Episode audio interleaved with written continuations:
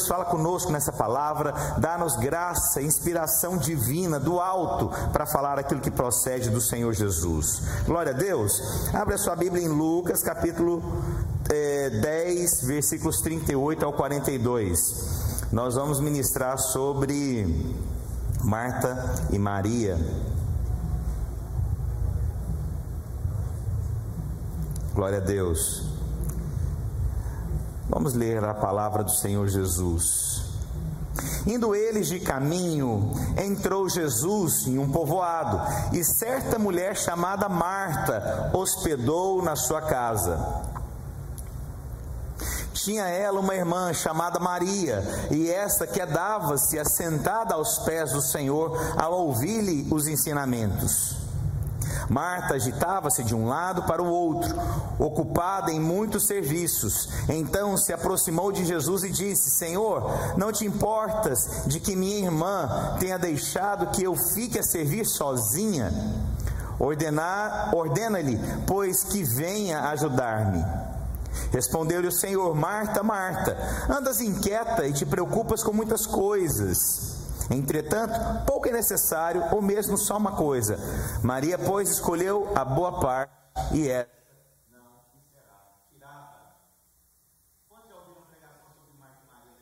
Aqui.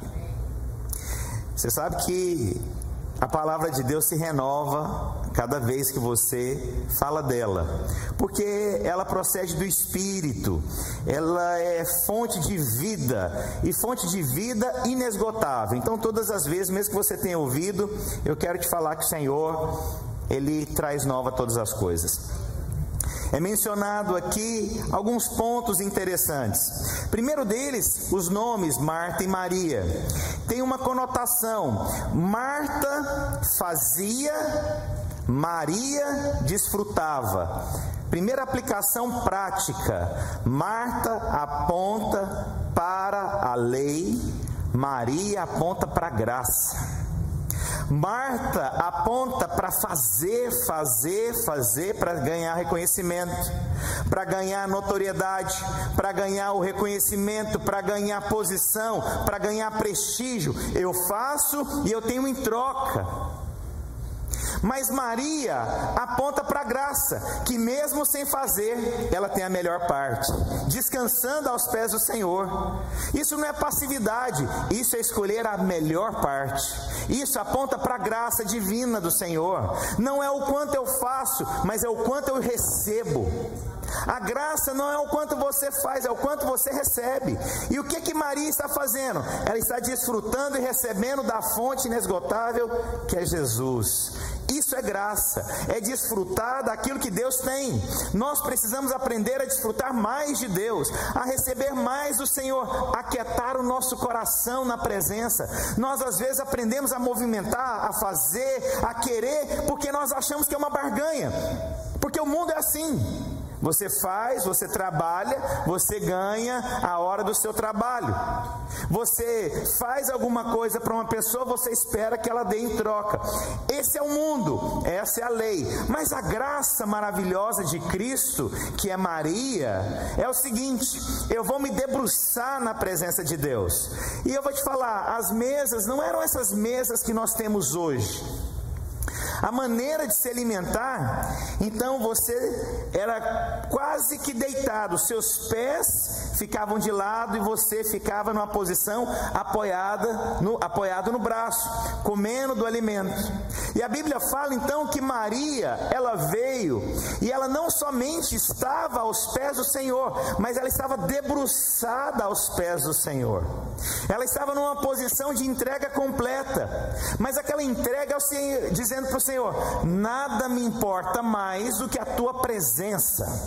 Nada me importa mais do que desfrutar da tua presença. Eu vou te falar, irmãos, é muito bom ter coisas de Deus, mas não tem nada mais poderoso do que presença.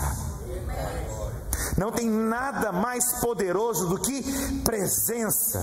Chegar numa casa que não tem muitos móveis, mas tem presença. Chegar numa casa que não tem muitas coisas, mas tem presença, porque aonde tem presença tem alegria, tem vida, tem amor, tem desfrute. O que nós precisamos da nossa vida é de presença de Deus. E aonde tem presença, vou te falar, tem tudo tem contentamento, tem satisfação, tem alegria, tem presença, tem regozijo, tem a plenitude, e é isso que nós precisamos de Deus. Então, quando Maria se debruçava aos pés do Senhor, quero te contar, não é somente uma questão de fazer, porque na lei é faça e você terá, mas na graça é desfrute da minha presença e você já tem tudo. Você já tem tudo. Sabe, estava ministrando para casais. Infelizmente, muitas pessoas vão invertendo as coisas. Elas, na época do relacionamento, elas não estão interessadas nos presentes que vão ganhar um do outro. Elas estão interessadas no relacionamento um do outro. Elas estão interessadas na presença um do outro. Aí depois que casa, aí a coisa de, muda. Eu não quero mais a presença, eu quero os presentes, eu quero as, a, as viagens, eu quero o que você me dá.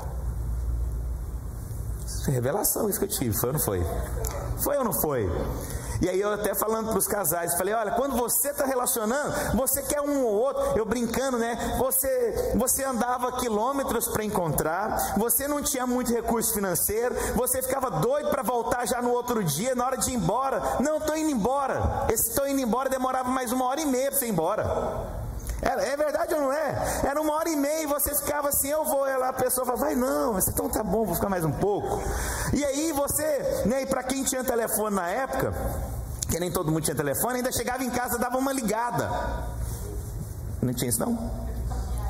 Não tinha não? Não tinha telefone? Lá em casa tinha telefone, gente. Eu lembro de tanta coisa acontecendo lá em casa. E aí quando eu fui relacionar com a Gisele, teve um dia que ela me ligou 20 vezes. Falei, ok.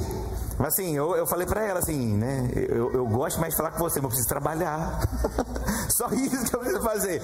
Mas sabe, ela morava muito longe, irmãos, né? Eu brinco, né? Mas realmente ela morava longe. Eu falo que eu andava 5 quilômetros a pé, pegava uma bicicleta, um mototáxi, um táxi, fazia mais uma maratona para chegar na casa dela. Você acha que para mim era peso, irmãos? Ia satisfeito. Eu ia 20 por hora para poder ficar conversando ainda com ela no carro. É ou não é, meu amor? Você demorou aqui, você ficou pensando aí agora. Falou, uau, foi muito bom mesmo. E aí então, quando você quer alguém, você ama, você ama por conta da presença, não é por aquilo que ela pode te dar. Você ama por conta da satisfação, isso é graça. Eu amo por conta da tua presença. Essa música que cantou aqui, da presença, isso é verdade. Eu preciso da presença, eu amo a tua presença, eu desejo a tua presença, eu anseio pela tua presença. Sabe, e Deus é tão gracioso que ainda Ele nos diz que você vai ter a melhor parte, meu filho. Escolher a minha presença, você sempre terá a melhor parte. É tão profundo, irmãos. Ter a melhor parte aqui está falando de coisas que são proféticas também, na lei da graça. Quando eu desfruto da graça e eu faço mediante a graça, eu vou ter galardão do que eu faço, eu vou ter recompensa do que eu faço, eu vou governar com Cristo por conta da graça, não é por conta da lei. A graça é desfrutar da presença, mas a lei eu faço para ter troca, eu faço para ganhar, eu faço para ser reconhecido. Essa é a lei. Eu estou aqui para te falar. Maria é a graciosa, é a que vou desfrutar da presença. Maria representa então a graça que nós vivemos nessa dispensação. Quantos querem a graça? Quantos querem ser como Maria? Sabe, né, eu sei que tem pregações que falam porque tem que ser adoradora como Maria. Ok, mas eu estou aqui para te falar. Ela representa a graça. representa aqui duas dispensações nítidas. Não sei o que é no som, se alguém puder ver o que é esse barulhozinho, por favor. Você sabe que todo pastor ele tem que fazer esse charme com som. É ou não é? Por favor, o irmão do som podia, mesmo que o som esteja beleza, aí o cara finge que pegou alguma coisa e dá um sinalzinho, não, agora ficou bom. Mas tem alguma coisa acontecendo aqui, eu não sei, puder avisar o irmão do som, por favor. Glória a Deus. Os irmãos estão comigo aí? Da internet? Os irmãos aqui também presentes aqui? Glória a Deus. Então, Maria é essa. Maria é a presença. Maria é o desfrute da graça. Ela se aquedava-se, aquedava-se, ela deitava, ela debruçava, ela experimentava, ela desfrutava da presença. Sabe, irmãos, eu eu, eu falo que é maravilhoso ter coisas. É bom, irmãos, é bom, não é ruim. Hipócrita é aquele que fala que ter coisas não é bom. É uma hipocrisia de um tamanho. Não, porque não precisa, não precisa. Por que, que você não fala que você quer? Eu quero, não tem problema. Mas não tem nada que substitui a presença. Os meus filhos, eu posso trazer o presente que for para os meus filhos mas não tem nada mais importante do que a minha presença. Eu posso trazer o presente que for para minha esposa, mas não tem nada mais importante do que a minha presença na vida dela. Minha esposa pode me dar o que ela quiser, mas não tem nada mais importante do que a presença dela. Ontem a gente voltando, nós estávamos voltando de Orlando, a gente fez um bate-volta, nós fomos sexta e voltamos sábado, a gente foi ministrar para os casais. E eu quero fazer uma convocação aqui para você que é casado, para você participar conosco. E lembrando que na ministração que eu vou fazer com minha esposa aqui para casais, você pode trazer um casal gratuitamente, tá ok? Então o nosso alvo aqui é ministrar para o maior número de casais, tá ok? É, e aí ela estava dormindo no avião e eu estava sem sono. Poxa, eu estava lá e era 40 minutos de voo. Eu tirava foto dela dormindo com a boca aberta, e filmava, ficava mexendo com ela, fazendo cócega nela e tal, porque eu queria ela acordada, porque eu queria só a presença dela acordada do meu lado. Eu não queria muita coisa, eu não estava afim de nada, eu não, tava ver, eu não queria ver filme, eu não queria ouvir música, eu só queria desfrutar da presença dela ao meu lado. E é tão gostoso, 18 anos depois, você desejar a presença de quem você ama. É tão gostoso você desejar a presença. E eu te falo, é muito melhor hoje do que o início. O que, que isso significa? As coisas são boas? São boas. Ela me presentear é bom? É bom. Ela levar café da manhã na minha cama é bom, irmãos? Ah, irmãos, é, é maravilhoso. Mas mais importante, é desfrutar da presença dela. Aí você pode falar, nossa, pastor, mas você está numa forçação de barra. Não, irmãos, o Espírito testifica quando eu falo na verdade. Testifica. Não tem nada para mim mais importante do que a Gisele pode me dar do que a presença dela. Se ela e eu nós somos um homem e uma mulher, você imagina a presença de Deus a presença. Sabe quando você entra ou caminha com alguém que você percebe presença? Sabe alguém que você se relaciona, que quando você ouve a voz dessa pessoa, você vê presença de Deus?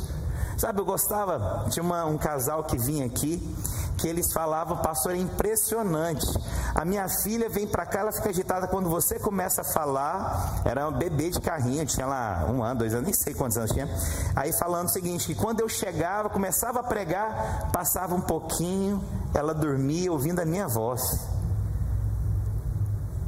Você tem noção de uma voz que acalma, de uma voz que traz paz? Eu creio, é a vida de Deus que opera em mim. Vai trazer um ambiente de paz aonde quer que eu chegue, de autoridade aonde quer que eu chegue. Porque a presença de Deus habita em mim. Eu chego, a presença chega. Eu falo, a presença fala. Eu declaro, a presença cela. Essa é Maria. Você está entendendo onde eu estou querendo chegar? Poxa, eu estou até agora falando de Maria, até agora não falei nada de Marta. Vamos falar de Marta então? Vou parar porque senão a pregação não dá tempo. Tem um tempo para encerrar. Então eu quero falar para você. Volta lá no primeiro versículo, no 38, por favor. Versículo 38. Alguém podia trazer uma água para mim, por favor? A Bíblia diz: indo eles de caminho, entrou Jesus num povoado, e certa mulher chamada Marta hospedou na sua casa. Irmãos, Marta era uma mulher generosa. Hospedou e assim, indo eles, ela não hospedou só Jesus. Quem estava ao redor de Jesus, ela o hospedou. Vou te contar, irmãos. Você hospedar na sua casa alguém, você já fica pensando quantos dias a pessoa vai ficar. Você imagina várias pessoas, e isso reflete de alguém bondoso, de alguém que se preocupa. Uma das características que a Bíblia diz de um bom pastor, ele é hospitaleiro. Ela tem uma característica de uma boa pastora.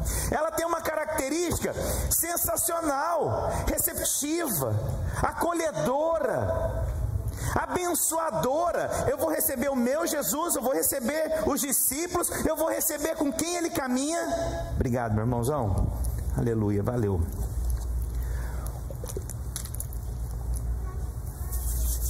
Eu vou receber aqui todos não é só um, isso fala do seu coração, da sua essência. E eu vou te contar, isso aqui não era forçação de barra para ela, não.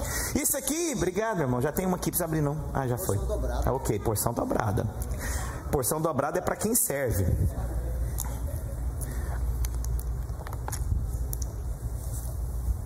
Isso aqui mostra que é natural dela. Não é uma forçação de barra. Tem gente que é hospitaleiro de forma natural, receptivo. Quantos conhecem o pastor Júnior aqui, que era de Tampa e mudou para Seara? Os irmãos conhecem? Vale a pena conhecer hospitaleiro, receptivo. Você vai na casa dele, você não quer ir embora. Eu tinha que fugir de Tampa quando eu ia para Tampa. Eu saía fugido.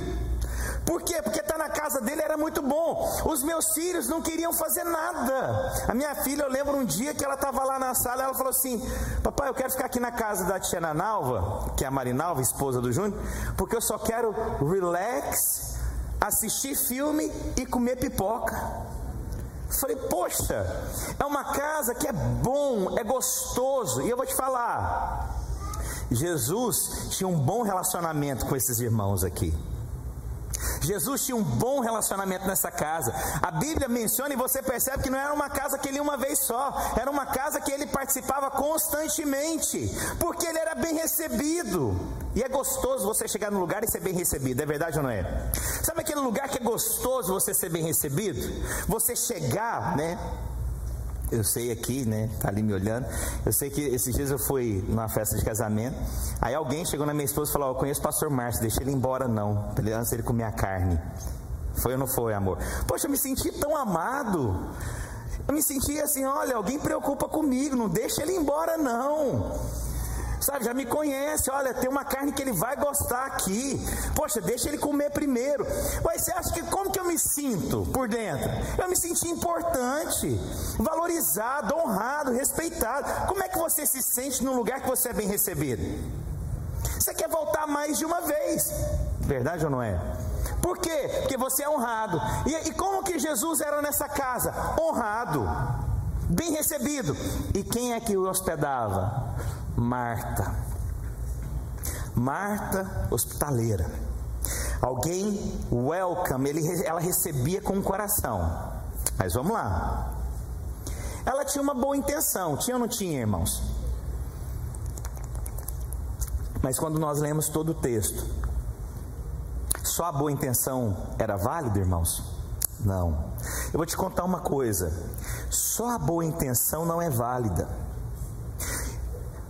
só o coração inicial não é suficiente. E aí eu vou te contar uma coisa: isso reflete o que? Não é como nós começamos, mas é como nós terminamos. O que, que a Bíblia diz? Melhor ao final das coisas do que princípio. Ela começou bem? Estou te dando a cola da prova. Mas ela terminou bem? Não.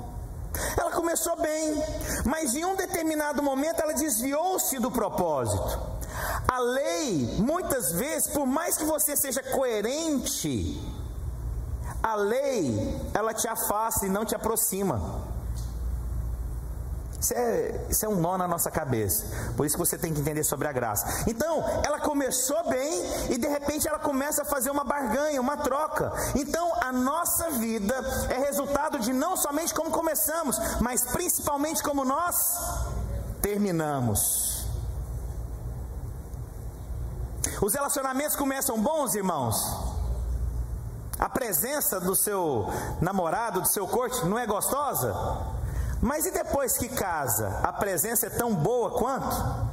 Porque se você não quer mais receber o seu marido ou a sua esposa quando volta para casa, quando pensa na hora que ele vai voltar, o que, que vai acontecer? Começou bem, mas não terminou bem. Entendeu onde é que eu estou indo? Vocês estão comigo? Vamos lá também. Ela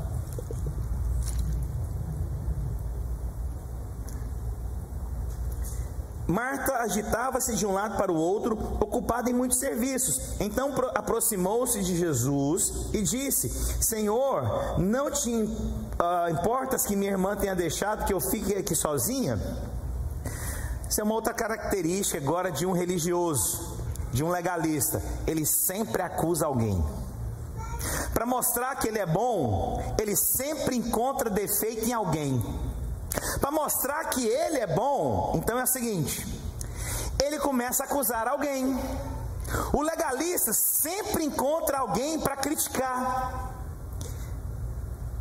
Marta está fazendo uma coisa que na cabeça dela não faz sentido, né? Na cabeça de, é, Maria está fazendo algo que para Marta não faz sentido na cabeça dela, e ela então começa a acusar. O legalista é acusador.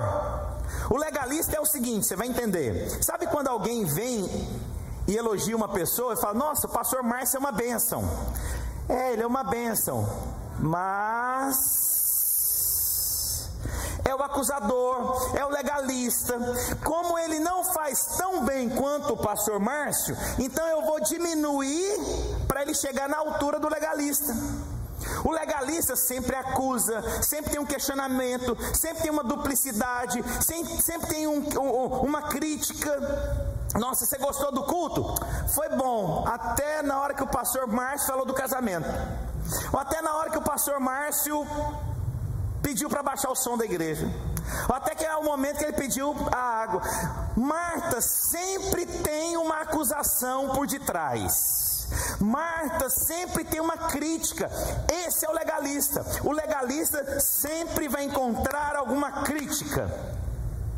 Só que nós não aceitamos reconhecer os legalistas. vou te contar: há pessoas perto de mim que são legalistas. E aí eu vou chegar e falar, você é um legalista? Não, eu vou instruir. Falar, olha, estou percebendo que você está criticando muito, isso não faz bem para você. Isso não é o melhor para a sua vida. Pare de ser crítico, isso não constrói, isso não está mudando a outra pessoa. Nós achamos que a crítica muda o outro. Quando que a crítica muda o outro, irmãos? Quando que a ameaça muda o outro? Vou te provar aqui uma coisa. Olha o que casais fazem. Eu vou me separar de você. Como se essa crítica ou ameaça mudasse o outro. Muda o outro, irmãos. Deixa o coração que frágil, Peraí, eu estou inseguro nesse relacionamento. O legalista, ele promove insegurança. O legalista, ele promove um ambiente de incertezas. Marta, achando que está resolvendo um problema, ela só está gerando o que? Um ambiente desconfortável entre todos. E pode contar uma outra coisa?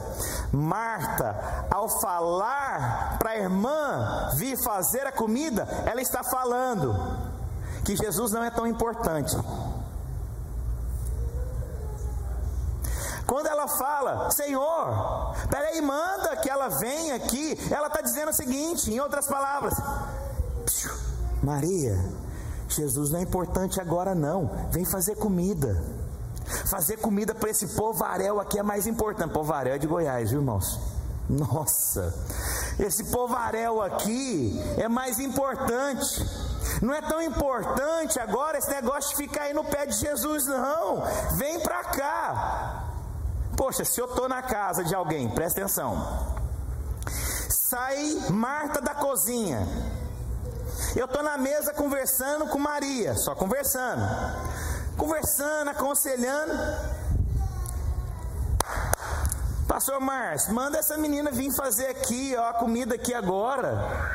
Mas não, é, não é hora disso aqui não, Maria. Não é hora de ficar nos, conversando com o pastor, não. Eu vou me sentir desrespeitado aí. Peraí, nossa, eu tô aqui na casa, me senti até ofendido. Eu me senti ofendido aqui. Eu me senti, peraí, tá bom, mãe, vou calar a boca, tô atrapalhando, certo? Mas ela não percebeu isso. O coração com a motivação boa, mas a, o seu resultado foi diferente. Vou te contar uma coisa: boas intenções levam muita gente para o inferno. E o inferno está cheio de gente com muitas boas intenções. Senhor, um dia te servirei. Quando eu tiver tempo, Senhor, eu vou me entregar ao Senhor. E o inferno está cheio de boas intenções, de gente que não foi salva, esperando um dia para começar a fazer algo. Amém. amém. Nossa, solitário seu amém nesse momento. A outra coisa também aqui, para terminar, porque o tempo aqui só tem mais quatro minutos.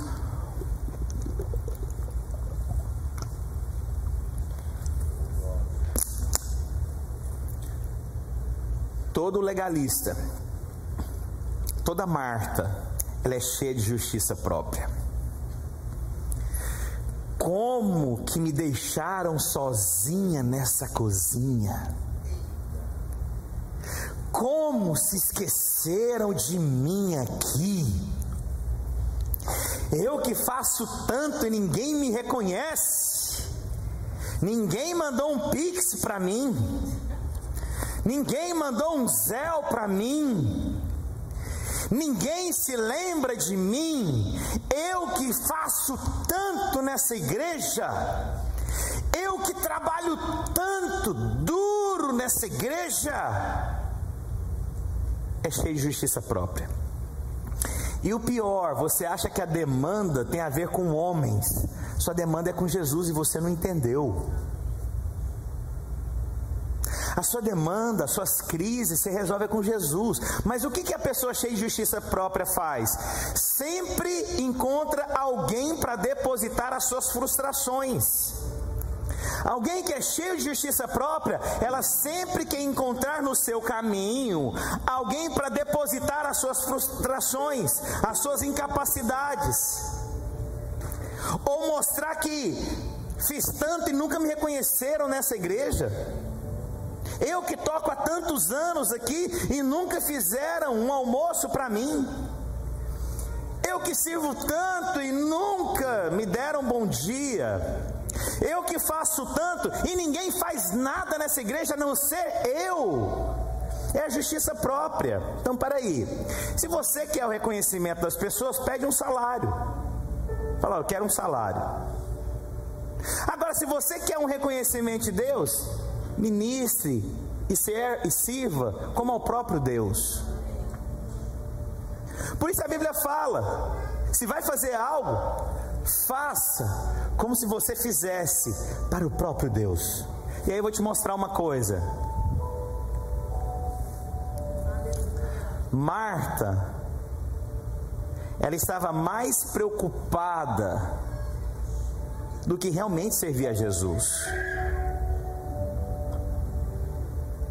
Ela estava mais preocupada com o tempero do que realmente servir Jesus. Servir Jesus era uma consequência da comida, mas não era o alvo final.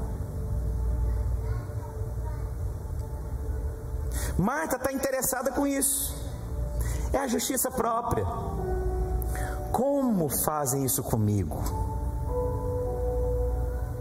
Como? Jesus prefere outras pessoas do que a mim. Pastor prefere outras pessoas. Pastor tem preferências. Já percebi. Aqui tem uma panelinha. Você está com justiça própria, irmãos. Vai fazer para Deus? Faça para Deus. Faz para Deus. Como é que a gente vence a justiça própria? Como que a gente leva Maria, Marta, a encerrar o, essa angústia no coração. Vou te ensinar só uma coisa. Busque a presença de Jesus, que você vai ver Marta sendo transformada. Só faz o seguinte: Senhor, eu quero é o Senhor, independente se me vem. Ore pela presença no culto. Te... Agora, por favor, irmãos, não se sintam acusados com as perguntas que eu vou fazer. Eu tenho 30 segundos. Você já orou pela presença no culto antes de vir para o culto? No caminho, falar: Deus, vai ter tanta presença nesse culto. Na hora de ministrar o louvor, não é só cantar música, vai ter presença de Deus. Mesmo que desligue meu microfone lá, vai ter presença de Deus. Sabe por que, que eu falo isso? Porque se a gente não faz isso, a gente só está preocupado com a comida, a gente não está preocupado com Jesus, com a presença de Deus, com presença, presença de Deus, presença. Eu quero presença, eu quero vida, eu quero a presença de Deus. Sabe, irmãos, quando tem presença, até pregar atrapalha. Quando tem presença, até pregar você pode atrapalhar. Quando tem presença, até o louvor atrapalha. Quando tem presença, qualquer coisa que você faça atrapalha. Presença. Presença. Maria só queria presença. É a graça. Pai, em nome do Senhor Jesus, eu quero abençoar os meus irmãos essa manhã. Eu abençoo e declaro que eles levam com eles a presença onde quer que eles vão a presença na casa, a presença no trabalho, a presença na escola, a presença na, no carro, a presença no supermercado, na rua, a presença de Deus. Como um bom perfume acompanha aquele, Senhor Deus. Como um perfume suave, presença, presença, presença, presença de Deus, presença de Deus, presença eu oro, Deus, para que essa igreja seja conhecida como presença de Deus, a unção de Deus, a unção de Deus, a unção de Deus, a unção de Deus, a unção de Deus e vida de Deus, presença de Deus, presença de Deus, presença, presença. Pai, eu quero abençoar e declarar presença. Eu quero declarar que ao abrir a boca, a presença, a presença, a presença, presença de Deus, presença de Deus, presença. Eu abençoo você, meu irmão, minha irmã que veio aqui hoje, e, eu, e você veio para você experimentar da presença de Deus, presença de Deus. Eu abençoo o seu retorno para casa, cheio de presença de Deus, presença de Deus. Aleluia. Quantos querem a presença de Deus? Eu abençoo vocês, sua casa, seu coração, cheio de graça, sabendo que você escolheu a melhor parte. Aleluia. Abrace aí pelo menos 83 pessoas antes de você ir embora, em nome do Senhor Jesus.